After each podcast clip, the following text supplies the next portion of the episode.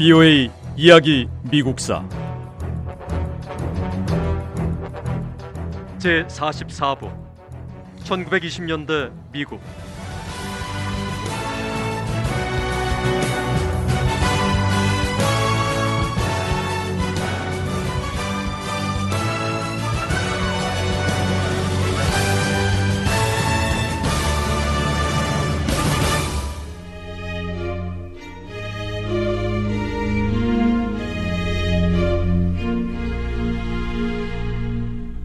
제일 차 세계대전이 끝나고 미국에서는 이민을 통제해야 한다는 목소리가 높았습니다.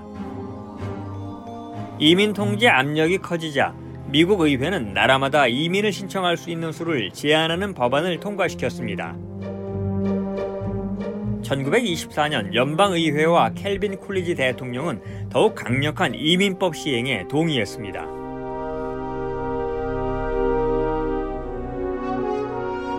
케빈 클리지 대통령 시대에 이민자 수를 제한하는 훨씬 강력한 이민법이 시행됐습니다.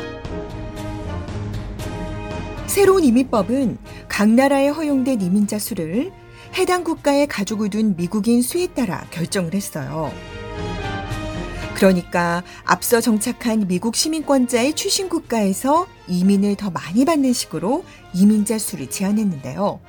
이 법이 시행되고 영국과 프랑스 출신 이민자들이 미국에 많이 입국했죠.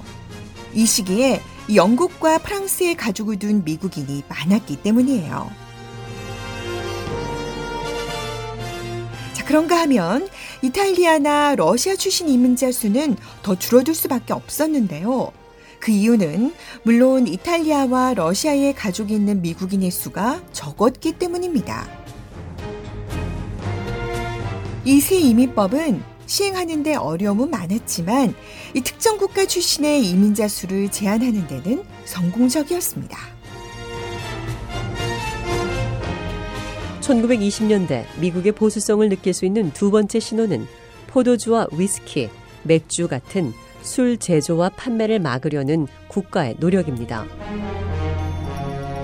미국은 금주법을 시행해서 술을 만들거나 파는 것을 불법으로 규정했습니다. 금주법의 가장 열렬한 지지자는 대부분 시골에 사는 보수적 성향의 미국인이었어요. 금주법 지지자 중에는 술을 악마가 만들어낸 죄악의 산물이라고 믿는 경우도 많았습니다. 미국 여러 도시와 주들은 알코올이 함유된 주류, 즉 술 판매를 금지하는 법을 통과시켰는데 천구백십구 년 미국 수정헌법 십팔 조가 비준되면서 전국적으로 주류 단속이 시행됐습니다. 이 금주법은 천구백십칠 년 미 하원의원 앤드류 존 볼스테드가 입안해서 볼스테드 법이라고 하는데요. 이 법이 시행되면서 미국 땅에서는 술을 만들거나 팔거나 운송하는 건 물론이고 술을 수출하고 수입하는 것까지 모두 불법이 됐습니다. 미국인들이 술을 마시지 못하도록 법으로 모든 걸 막았는데요. 하지만 금주법은 시행 초기부터 실패였습니다. 수많은 미국인은 여전히 술을 마시고 싶어 했죠.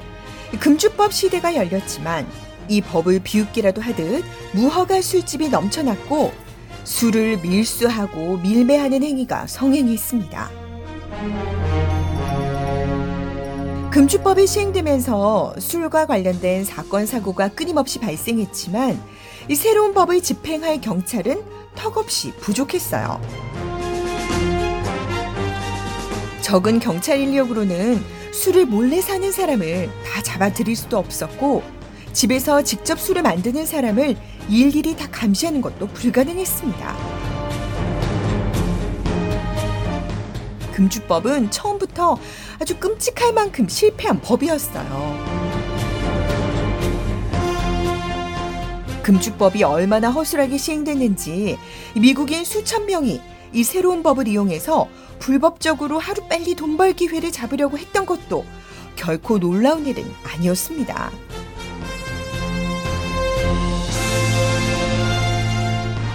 미국인들은 비싼 값에 팔기 위해 술을 불법으로 수입하기 시작했습니다.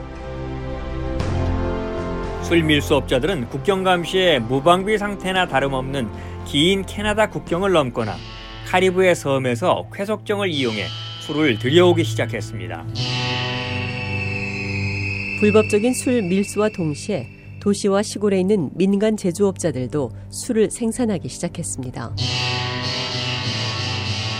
전국 도시의 상점 주인들은 지역 경찰의 간섭을 거의 받지 않고 술을 팔았습니다.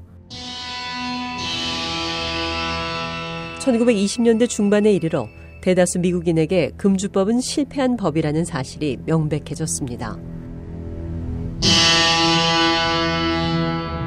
천구백십구 년에 비준돼 천구백이십 년 일월부터 미 전역에서 시행에 들어간 금주법은 프랭클린 루즈벨트 대통령 시대인 천구백삼십삼 년 미국 수정헌법 이십일 조에 의해 폐지됐습니다.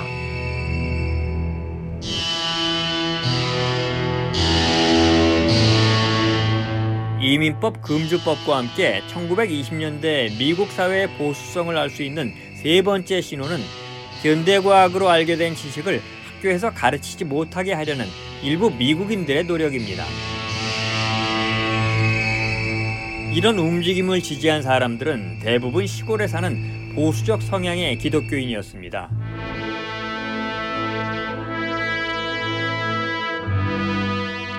도시보다 변화가 적은 시골에 살면서 개신교 교회의 전통적인 사상을 진리로 믿어온 보수적인 미국인들은 기독교 성경의 가르침에 어긋나는 과학적 이론을 받아들이지 않았습니다.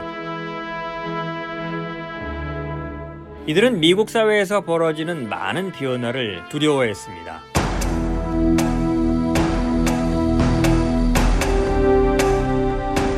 시골에서 할아버지, 아버지 세대의 전통적인 방식으로 살던 미국 사람들은 천구백이십 년대 미국 사회에 불어닥친 급격한 변화를 받아들이기 힘들어했습니다. 과학은 전통과 종교를 중요시하는 사람들의 적이 됐고, 마치 기독교 성경에서 중요시하는 가장 기본적인 사상의 이의를 제기하고 또 도전하는 것처럼 보였습니다. 오랜 세월 신의 뜻으로 인간과 세상이 창조됐다는 창조론을 믿어온 기독교인들에게 인간이 자연의 선택에 따라서 진화했다는 이 찰스 다윈의 진화론은 그야말로 큰 충격이었습니다.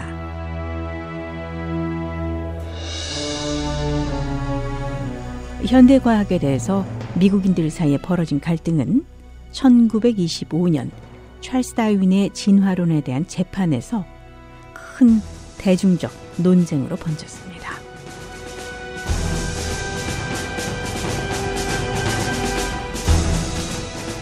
영국 과학자 찰스 다윈은 천팔백오십구 년에 자연의 선택이 진화의 기본이라고 주장하는 종의 기원을 발간하고 천팔백칠십일 년에 자연 선택론을 조금 더 보강해서 인간의 유래와 성 선택을 발표했습니다.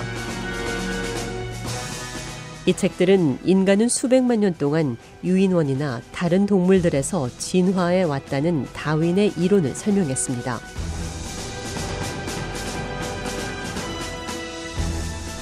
유럽인들은 십구 세기 말쯤에는 대부분 다윈의 이론을 받아들였습니다. 학력이 높거나 교육받은 미국인들도 다윈의 진화론을 접할 기회가 있었는데요. 하지만 천구백이십 년대 미국 시골 분위기는 달랐습니다. 십구 세기에 선보인 찰스 다윈의 책들은 천구백이십 년대까지 미국 시골 지역에서는 거의 효과가 없었습니다. 세상을 놀라게 한 새로운 과학적 이론이 보수적인 미국 시골에서는 힘을 발휘하지 못했습니다. 찰스 다윈의 진화론에 대한 공격은 미국 대통령 선거에서 민주당 대선 후보로 세 번 출마했었던 윌리엄 제닝스 브라이언이 주도했습니다. 브이오의 이야기 미국사 다음 시간에 계속됩니다.